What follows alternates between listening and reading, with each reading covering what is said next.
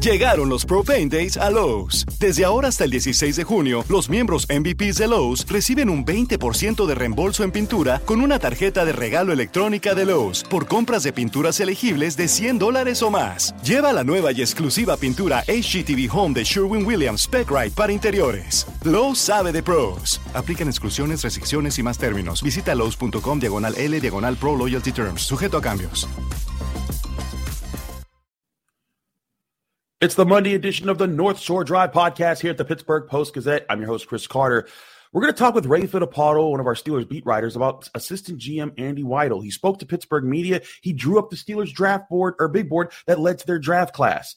We'll get this insight on him, not just on the top picks, but some of the later picks the Steelers had and what makes this draft class so special heading into rookie camp later this week. We'll also talk with Jason Mackey about the Pittsburgh Pirates and their seven game slump. How can they get out of it? Will they get out of it? All that and more right here in the North Shore Drive podcast from the Pittsburgh Post Gazette. Let's get into it.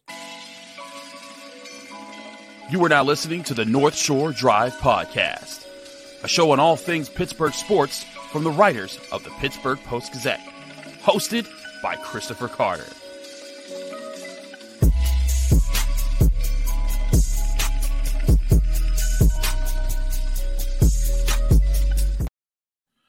Hello and welcome to the North Shore Drive podcast. I'm your host, Christopher Carter. As always, you can find this podcast on your favorite podcasting app and especially on YouTube. Like this video if you enjoy it on YouTube. Subscribe to this YouTube channel to get all of our daily Monday through Friday episodes as well as our bonus content. We thank you for making the North Shore Drive podcast uh, one of your top listens all the time. Thank you so much uh, to everyone who checks us out. We got Ray Fittipaldo on here Pittsburgh Post Gazette. We're breaking it down. Ray, you got a chance to talk with Andy Weidl. Was that your first chance talking to Andy Weidl, by the way, last Friday, or had he spoken with media before?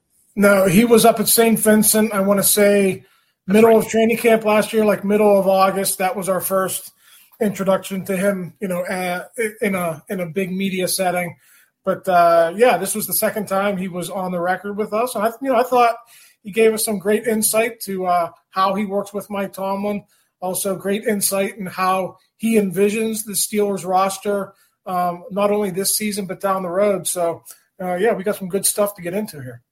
Absolutely. So let's talk about this. One thing that Andy Weidl talked about is something that I think you and I have talked about a lot is that the Steelers – are trying to get back to being a physically dominant team. And this doesn't mean they're going to run the ball nine out of 10 times. They're going to run on first, second down, and throw on third. It's going to go back to Cowher ball. But it does mean they want to be able to win the line of scrimmage. You know, we talked about it. In 2020, they had the worst rushing offense. 2021, they had the worst rushing defense. And the, the ne- over the next few years with the investments they've made, both in free agency and the NFL draft, they want to be able to have one of the better units on both sides of the ball there because they want to be able to control, control you know, set the set the tone of games and control the line of scrimmage so that they can win other battles. And I, I think this speaks to an identity the Steelers had for a long time, and then they kind of couldn't have it because just the investments they made. They tried to specialize their offense with Ben Roethlisberger. They gave him, you know, top weapons here and there, and it just didn't work out for a Super Bowl run, even though they were very competitive. But now you you're rebuilding. We've talked about Kenny Pickett a lot. We've talked about their efforts to rebuild in different places, and it seems like a lot of effort has been placed on being physical and kind of getting back that Steelers identity that they've always had of being the more physically dominant team. Yeah, Chris, they told us this in their moves in free agency in the draft, right? So um, they added Isaac Seumalo as a starting left guard. They changed out every reserve position on the offensive line, bringing in three new guys and letting the three old guys go. And how many new defensive linemen did they bring in, right? Fehoko and right. Um, Armon Watts. And um, they've just been very active in the trenches this offseason. But I thought on Friday it was the first time that those words were spoken loudly and clearly by a member of the Steelers organization. Um, you know, Mike Tomlin was asked this question right after the draft. Um, he didn't really answer it as authoritatively as Andy did. Andy's vision of Steelers football is we're going to pound you into submission. Mm-hmm. We're going to make you quit. Um, as you point out, you know it, it's it's 2023 NFL. There, you have to be able to throw the ball, um, but when they want to, and that's going on the road or that's late in games, they want to be able to close games out with the running game, and of course, they want to be able to shut down the run. So Um, you know, I think everybody wrote about that on Friday. I thought that was the main talking point. Um, just how um, just how upfront um, Andy was about his vision of what he wants this football team to be. Right. And I also think, like, for those who might be thinking, oh, well, this is just an experiment the Steelers are going through with this new guy, this is a lot of what he helped do with the Eagles. They're a physically dominant team on both sides of the line scrimmage, whether it's offense or defense. They heck, they've continued to make those investments but they're trading up to get Jalen Carter and basically getting all of Georgia's defense on, on on their side of the ball on their side of the ball. But you look at what the Steelers are doing, even a little before Andy Weidl with the George Pickens pick last year, they're amassing a lot of Georgia offensive players with uh, with George Pickens. Then you had Broderick Jones, and now you got Darnell Washington. Uh, they're, they're trying to do this, but this is something that I think that if you don't have the best quarterback in the NFL or a top five quarterback in the NFL, like Patrick Mahomes or Josh Allen or one of one of those guys, right. then you're going to be in a position where um, you're you're going to need an offen- an offensive line to dominate. You're going to need a run game to take over games. You're going to need a defense that can get after the quarterback and stuff the run. I truly think that that's a huge part of what the what the Steelers need to be is kind of fit the model that the Eagles and other teams like the Niners have kind of played towards. Yeah, and if you take it a point further, um, I don't think the Eagles exactly knew what they had in Jalen Hurts until this season. I mean, he was a second round pick. Um, they played him early, but I mean, he really had a breakout season. And you look at the, what the 49ers do. I don't want to say anyone can quarterback that football team, but they've proven they can win with, um, you know, multiple guys. Yeah. Brock Purdy, uh, Mr. Mr. Irrelevant. Irrelevant. Yeah. Um, Jimmy Garoppolo, who I think we all believe and know is a mid level yeah. starting quarterback in the NFL. Um, they made it to a Super Bowl with him. Uh, they almost did it with Brock Purdy, and who knows what would have happened in that game if he had stayed healthy and wouldn't have had to come out so early. So, um, you know, I, the Steelers um, believe in Kenny Pickett. Uh, th- there was a quote from Andy on Friday, um, you know, just about the, the quarterback that they think he is, the person, the leader they think he is. They want to do everything they can to build around him. But like Jalen Hurts last season, right, he hasn't taken that next step to where we know he's going to be maybe that um, you know upper echelon quarterback that they hope he's going to be. So, yeah, very similar situations. The Eagles are a little bit ahead of the Steelers right now, I would say, but yeah. uh, based on what the Steelers did in the draft, I think they're you know they're inching closer, and we'll see how it works out with Kenny's development here in year two. I also thought it was interesting him talking about trusting the doctors on Darnell Washington because as we know on draft day or on, on draft weekend, Darnell Washington, you know, a lot of people talked about him maybe sneaking into the first round, but definitely being a second round pick. And then he was not only in the third round, but the Steelers were able to trade down in the third round to right. get him. And there were reports about concerns about a knee injury, but Andy Weidl talked about we trust our doctors, and that's what and that's what they wanted to do. And uh, I, I, thought that was an interesting tip piece and a great comparison uh, on on your part in the piece to Landon Dickerson, an Eagles offensive lineman who had knee, a knee concern, and they made a pick, and he turned out to be a pretty good lineman for them. Yeah. So a lot of times the, the calculus that NFL teams use on this type of stuff is, you know, I think we all know, Chris, you remember Landon Dickerson was basically a first round graded player by almost yep. everyone. Yep. He fell to, I, think it was relatively early, six or eight picks into the second round, where the Eagles grabbed him. So what they were probably told by their doctors was, we think he's a really good, uh, you know, we think uh, he's going to be good for four years or five years. We probably don't think he's going to make it to a second contract. Okay. Um, and I think it's probably a similar situation with Darnell Washington. I don't want to, you know, say that for sure, but when a guy has um, a late first round grade, early second round grade, mid second round grade, like Washington had. I don't think anyone had him out of his top 50. No. Uh, when he basically tumbles almost to the fourth round, there's a reason for that. So, you know, I think the hope is the Steelers can get as much out of him as they can early in his career. Hey, and Chris, if he makes it to a second contract, great. If he's a seven or eight year player for you, great. But in the immediate future, for the next four seasons, they're hoping that he can be an impact player um, on their football team, and they weren't really concerned about the long term future, second contract type of stuff, than what they are with most first and second round picks.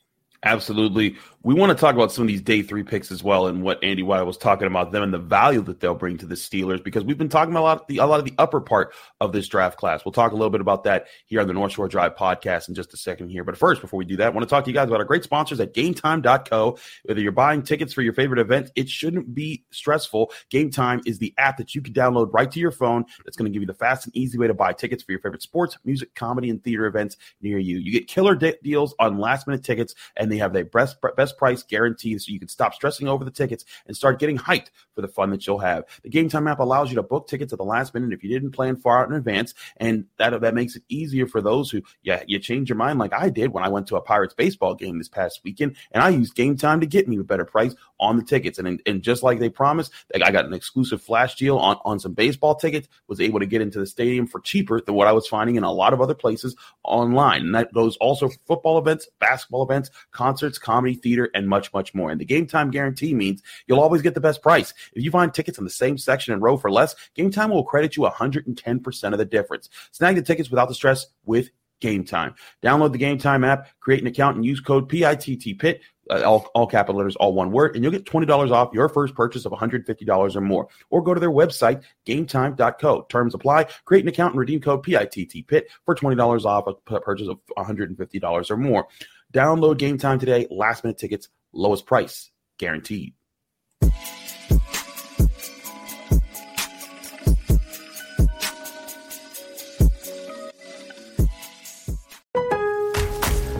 Llegaron los Pro Paint Days a Lowe's. Desde ahora hasta el 16 de junio, los miembros MVPs de Lowe's reciben un 20% de reembolso en pintura con una tarjeta de regalo electrónica de Lowe's por compras de pinturas elegibles de 100 dólares o más. Lleva la nueva y exclusiva pintura HGTV Home de Sherwin Williams Spec para interiores. Lowe's sabe de pros. Aplican exclusiones, restricciones y más términos. Visita Lowe's.com diagonal L diagonal Pro Loyalty Terms. Sujeto a cambios.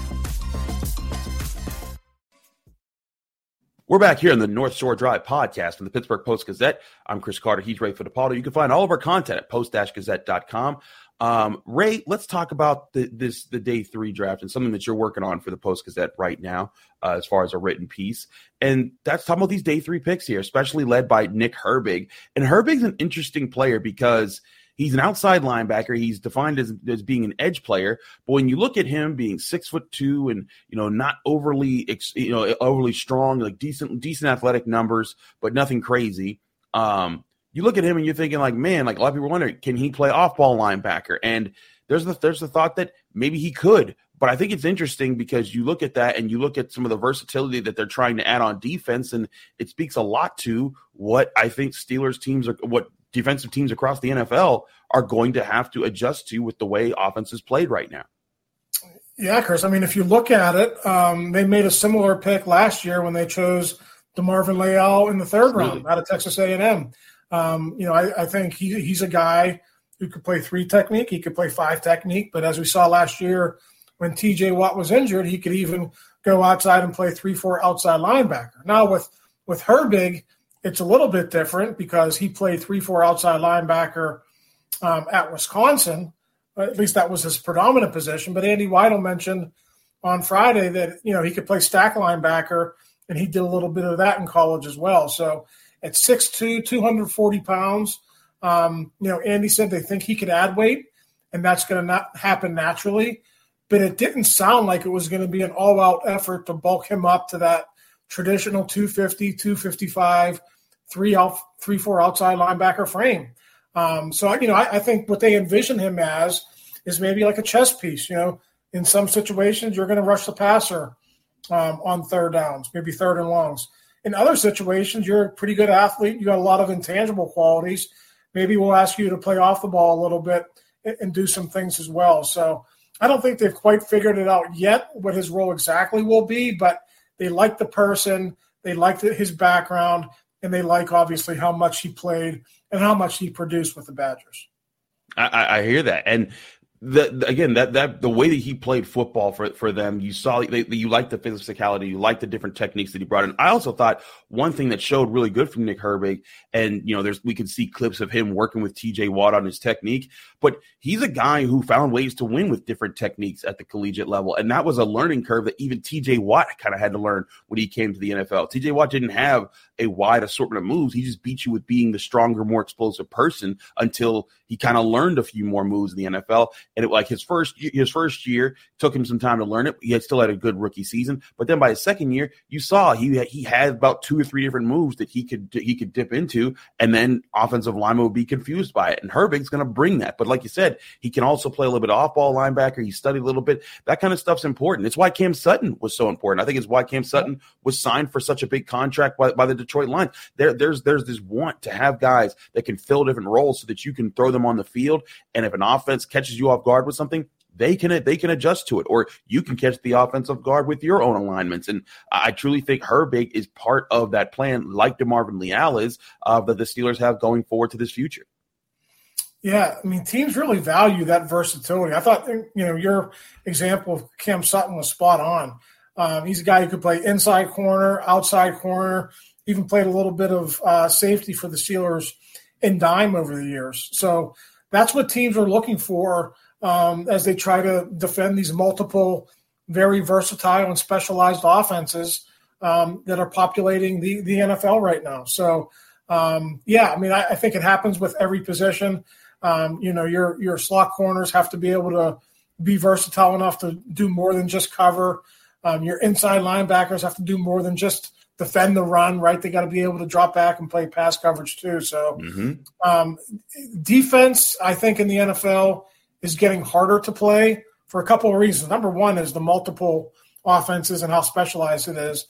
Yeah. And then, you know, number two is just, you know, the, the, the way the rules are written, it just favors scoring right now. So it does. Um, I, I, think the more versatility you have on defense, um, the more flexibility that you have and how you can line up personnel wise, I think teams are, you know, including the Steelers, are trying to give themselves every opportunity to match up and compete on a week in, week out basis. Uh, yeah, I, I agree with you there. Let's talk about Corey Trice though, because he's a he he was an interesting pick in the seventh round. Some people had him slotted as early as the third round. I didn't have him that high on my list, but I did think it was interesting that they were able to get a corner like him. He's six three, like Joey Porter Jr. has long arms, really strong, uh, plays physical. He does. I think that he's less of the cover corner that Joey Porter Jr. is coming out of college, but still, for a seventh round pick to get a corner of that size, that seems like an interesting value to have a guy that you can put him on special teams, see how he does, and if if he doesn't work out, oh well, you just spent a seventh round pick on a very you know a well sized cornerback. Yeah, I mean, at the very least, what did he run? Four four something at the combine. Yeah. That guy's going to be a, a, very good special teams player. Mm-hmm. You would think, whether it's as a gunner or whatever on the outside, punt coverage, kick coverage, um, big body. I, think at the very least, um, they envision him as a good special teams player. Um, but I went back and I looked today. I think the second or third question um, of Grady Brown when he came in to talk about Trice was, can he play safety or will he play safety? And Grady basically said, well, we'll find out when he gets here. So a lot of mm. times coaches or, or front office will come in there and say, boom, he's a corner. We're going to try him there first. We appreciate his position versatility, but we're going to start him here. Grady basically said, uh, we'll find out when he gets here. So, you know, I, I think he's going to start out as a corner, but I, I, think, you know, in the back of their heads, I think they realize they have this big athlete who can run. Um, let's just find the best spot for him and we'll figure it out once he gets here. If you put him a six foot three guy a guy, if you maybe you specialized him to be your tight end eraser, that's another versatile way to play. Because remember, we remember when the Steelers drafted Terrell Edmunds it was mainly to help with getting with with tight end coverage because they were getting abused by tight ends for years before he got there. And then when he got there, he didn't eliminate tight end, but people weren't abusing them like they like they were. It, teams like teams like the Ravens, they would try to get you with Mark Andrews, just get that size and speed mismatch where you know a, a tight end that was too fast for a linebacker but too big for a for a normal cornerback. You know that'd be a tough matchup for a lot of guys. Terrell Evans did that. Now he's gone, uh, but. Uh, and he's with the Eagles, but you know, a Corey, a Corey Trice, you're not expecting him to do that this year. But if you can teach him over the next couple years, like, hey, we're going to put you in these different spots here, and your main job be physical at the line of scrimmage, which he, which is, I think that's the best part of his tape when you study him is that you see him being willing to jam guys, make plays at the line of scrimmage, and bump and run. And if he's a guy that can get into hand fights with tight ends and win, or at least stalemate them, it can be a huge erasing point when you're facing against some of the teams out there that, that love they love to throw their tight ends so much. Yeah, if it's one thing we've learned about Grady Brown in his short time as D-backs coach, he loves big and physical corners, and he told us about that at the Senior Bowl when he was down there coordinating the defense. Um, you know, for that week, he wanted big corners who could get AFC North running backs on the ground, and of course, coverage is you know is the most important thing. But he values, and I think the Steelers value, um, you know, that that physical style of corner. So I don't think it's any mistake that Joey Porter Jr. is going to wear Ike Taylor's number. Um, you know, they, they know each other going back years when when Joey Porter Sr. played with the Steelers. Mm-hmm. Um, so, you know, get back to that type of football. Um, you know, Mike Tomlin coached Ike Taylor for the second half of his career. And uh, I, I, just think that's an identity that uh, they want to embrace more. And I think it fits what we talked about in the first segment, right? Big, tough, physical football team that looks imposing coming off the bus and that can um, do different things to offenses that uh, make you maybe make you change your style of play. So um, I thought a very uh, strong and calculated draft for the Steelers. We'll see how guys like Trice and Herbig work out their day three picks. You know, you could basically um, call that a coin flip, but I like those picks. I like that versatility and just knowing the way Andy feels about them and Omar and Mike feel about those guys. I think all those guys this uh, this year, maybe with the exception of Spencer Anderson, I think all those guys will make the 53 man roster and or the practice squad. And hey, even Spencer Anderson as a second, seventh round pick. By the way, like seventh round picks, when people complain about them, I'm like, do you realize like those are like the most throwaway of picks? Like you want to try to get a guy, but at the same time, most seventh round picks don't make rosters in the NFL. But even a lot of them don't Anderson, even make practice squads. Exactly. Like that's my point is that when people I've seen people complain like, oh man, they wasted that seventh round pick. Like, do you realize what seventh round picks are. Heck, sixth round picks aren't aren't even aren't even that that big. But when you even look at a Spencer Anderson, the idea of what he gives you, a guy that played every spot on the offensive line, and also you look at his relative athletic score, where, where you know we're ranking all the guys and the stuff that and, and, how they compared against other people who played their positions. He scored in the nines, nine in the nine out of ten range. So he's he was a really athletic offensive lineman who was very versatile. If he doesn't work out, boo hoo, you missed on a seventh round pick. Everyone does every year multiple times. It's it's, it's all right. But I do think that it, it, it, he adds to the versatility that we've been talking about, just like Herbig and potentially Trice and potentially a lot of players in this defense. Hey, maybe he's a guy like J.C. Hassenauer who spends a couple mm-hmm. of years on the practice squad, then he graduates to a role on the roster. We saw that happen with Matt Feiler. Yeah, Matt Feiler came yeah. in. Um, you know, he was on the practice squad for about a year or so, and not only do, does he become a valuable member of the 53 man roster, he eventually starts, and he starts a couple of seasons for them. So, yeah, I mean, I'm sure Anderson is, a developmental player. Um, we'll see how that goes, but uh, yeah, when you when you take guys who have those rare athleticism scores, um, you're counting on your coaches to make him into a player, and it doesn't always work out, but sometimes I definitely think it's worth a gamble. Absolutely, we'll have more coverage of, of, uh, the Steelers as they get ready for rookie camp to be to be breaking out soon. Here, Pittsburgh Post Gazette will be all over it as always. Ray, thanks so much for joining us. We're going to switch topics. We're going to switch to the Buckos. It's not it's not as happy times as it was in April right now. They're on a seven game losing streak, back to back times getting swept. This time at home to the Blue Jays. What's going on there? Well, we'll go to our man Jason Mackey, who's been on the scene and what and how the Pirates can get out of this slump. We'll, we'll talk about that in just a minute here. Stick with us here on the North Shore Drive podcast.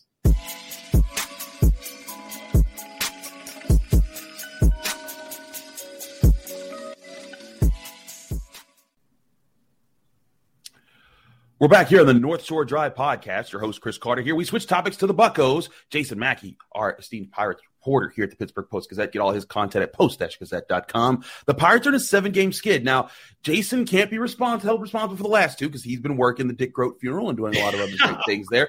Go read that piece. It's also really awesome if you want to get more of a sense of the respect and honor that, that Dick Groat carried as his name across the city. But I want to talk to you, Jason, about this seven-game skid and what the Pirates need to do to get out of it because – you know, we talked about this was probably coming at some point. Every team has a slump. It's just something that happens.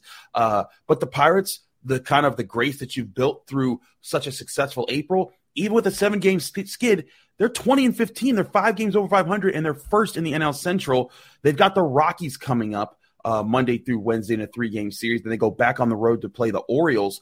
Uh, what do they need to do? Focusing on themselves, what do they need to do to get out of this slump? Yeah, Chris, and I guess I'm responsible for the start of it. I was in Tampa, so I'm, I'm not completely absolved. I, um, I was trying to protect you, man. I appreciate that. Uh, but I, here's the thing with that. If you would have told any Pirates fan in the world, like you're going to get 20 and 15 after 35 games, will you take I'll take it. Of course you take it. Of course you take it. It's a mm-hmm. long season. Um, now, they, they certainly need to snap out of that, and I'm going to boomerang back to that point in about 10 seconds. But, you know, my, my overarching feel on this team is that they're still better than they were last year. As a Pirate, I know it's tough to see that right now. Um, mm-hmm. they, they played really bad baseball against the Blue Jays. They played really bad baseball against the Rays. They're trying too hard. They've got young guys who are pressing, whatever. To get back to where they want to go, Chris, you need to do a couple things. One, relax. The first thing, the first step, just breathe. Um, you're seeing that manifest itself in a lot of bad swing decisions, a lot of strikeouts, um, outs on the bases that characterized the first game of the Blue Jays series. Don't make the first or last out of an inning at third. You know, right. well, first to third, you see the ball, Carlos Santana, you hesitate around the back, just go back. Mm-hmm. Just go mm-hmm. back. Um, preserve those outs. They need better starting pitching. They have a hole on Tuesday. I do believe it's going to be Luis Ortiz coming up to make that start. They need him to be really good. They need their starting pitching. Again, they don't need 11 quality starts in a row, but they need like five or six in that span. Um, the bullpen, the early inning guys need to be better. Like Bednar, Holderman, they've been fine. I don't worry about the late innings, but getting the ball to those guys, they need to be better. You need to make routine plays. They botched too many. Ji Hwan, Bae, Rodolfo Castro, those are young guys trying too hard. They're not bad baseball players. They're just kind of a little wrapped around the axle mentally. Need to relax a little bit. They're going to be fine. I hear you on that. How much of this also is – are teams making adjustments to the Pirates based off of their success, or, or eh, eh, that are kind of helping you know influence some of more of these mistakes that they're making, or are the Pirates this this is just about them and they're just kind of having some crash back down to earth moments where they got to get back to what made them successful? Yeah, a little bit of both. A little bit of both. And, and honestly, Chris, the way I see it, it's the Pirates beating themselves more than other teams beating the Pirates. You gotcha. could probably make an exception with the Rays. They've just been so darn good and, and, like we'll never really know, right? Like the Pirates beat themselves and the Rays beat them. The Rays are just really, really good and playing mm-hmm. really baseball. Um, with the Blue Jays and a lot of the stuff, like I see the Pirates beating themselves. Like Roansy Contreras yesterday beat himself. You get yeah. ahead counts and then you groove pitches. Of course, they're going to get smashed. Like mm-hmm. ask, ask, Mitch Keller about that one. Ask Rich Hill about that one. Um, you know, it's not like Roansy Contreras does not have the ability to get major league hitters out. We've seen it. But if you leave a curveball 0-2 over the heart of the plate, like any hitter in Major League Baseball is going to crush that. That's a misexecuted right. pitch.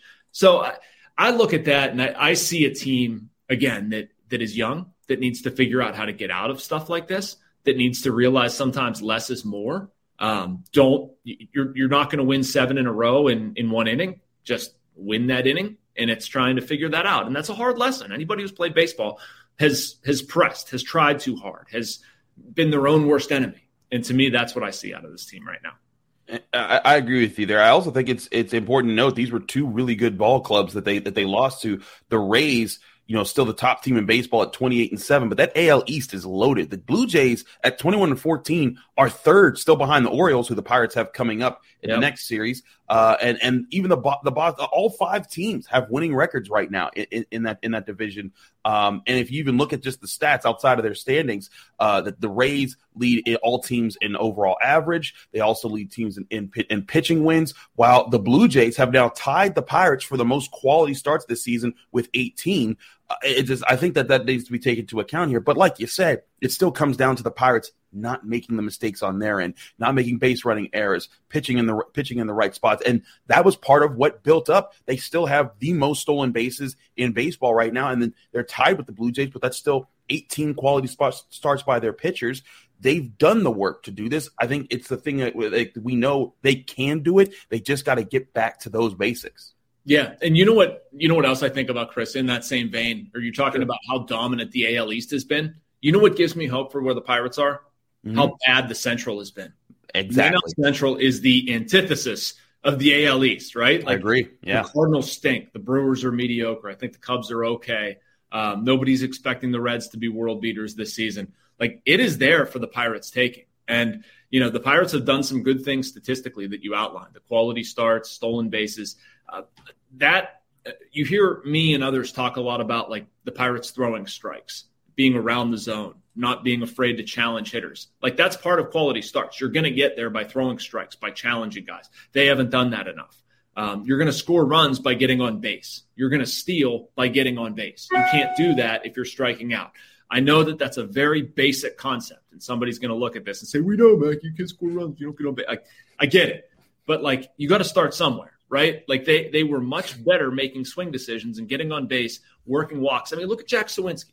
Look mm-hmm. at Jack Suwinski early on when he's getting on base, when he's a threat, when he's not striking out 11 out of 18 plate appearances or whatever the heck it was before he got back on track. He's a really good hitter. And he is a lot like a lot of guys in that clubhouse. And they need to just get on base, use their speed, use their athleticism. But it's not stuff that is impossible for them to do. The Pirates, you have a homestand here against the Rockies coming up Monday night, Tuesday night, and then Wednesday afternoon. Mitch Keller back on the mound for, for the for the Buccos against the Rockies. Jason, what do you see coming up in, in this series against the Rockies? Because this was a team that the Pirates swept handily just just about a half a month ago. Uh, you know, a, where they went to Colorado, they won fourteen to three, five to three, and then 14-3 again against them there is this is this kind of the chance for them to kind of like, hey, let's make this the get right series so we can get back to who we were being? Yeah, I mean they should. Um, I, I, would also look at it from the Rockies' perspective, Chris, and I worry a little bit about that one. Um, mm Kyle Freeland again going tonight opposite Mitch Keller, as you said. The Pirates dominated him last time, embarrassed him, pulled out. I think he was in the third inning or something like that in his own ballpark. I mean, I remember looking at him and how frustrated he was and how poorly he performed that night. I doubt Kyle Freeland has forgotten about that. I doubt the mm-hmm. Rockies have forgotten about how how much the Pirates had their number. So I I am weary of that too, and that's why I, I sort of trace it to Mitch Keller. Like the guy's an ace, has pitched like an ace, started on opening day. Well, this is the job responsibility of an ace. You've got something really bad kind of building here, and you need to go out and take care of it. And you know, I wrote earlier like Rich Hill needs to be a stopper, and, and he wasn't. But I mean, in, in baseball, like you need somebody to go out there and basically take everything else out of the equation. Don't let your fielders make plays. And the plays they do make, they need to be so ridiculously easy because guys are mishitting balls and you're just controlling counts. You're not putting guys on base. Like somebody needs to go out there and shove. And it needs to be Mitch Keller tonight for the Pirates to get back on track, get a little bit of confidence, make it easy on your offense, hold them down. Uh, I like the way Keller has been pitching, Chris, but I, I think it's a very important role for him to play tonight and set the tone for the series. Absolutely. You can get all his coverage at the Pittsburgh Post Gazette to see how this series does go out. Monday night baseball here in, in Pittsburgh as they take on the Rockies at PNC Park. Go check it out. Uh, and as always, check out Jason Mackey's his great work at the Pittsburgh Post Gazette, post-gazette.com. Where you can also get our Steelers coverage. Thanks to Jason. Thanks to Ray for both of their work on the Steelers and the Pirates. We'll have more on the Wednesday edition of the North Shore Drive podcast that you can always find right here on all of our podcasting platforms and especially on YouTube. Like this video if you enjoy it. Subscribe to this channel to get all of our Monday, Wednesday, Friday episodes of the North Shore Drive podcast, but also our daily content that comes out from all the different sports we cover from the Pittsburgh Post Gazette. Again, this is Chris Carter signing off from the show. I'll be back Wednesday talking more sports here on, on the Pittsburgh Post Gazette. Thanks for tuning in to another episode of the North Shore Drive podcast of the Pittsburgh Post Gazette. If you're watching this video on YouTube, please like the video and subscribe to our YouTube channel. For six months of digital access to post-gazette.com for just $6, click the link down below in the description.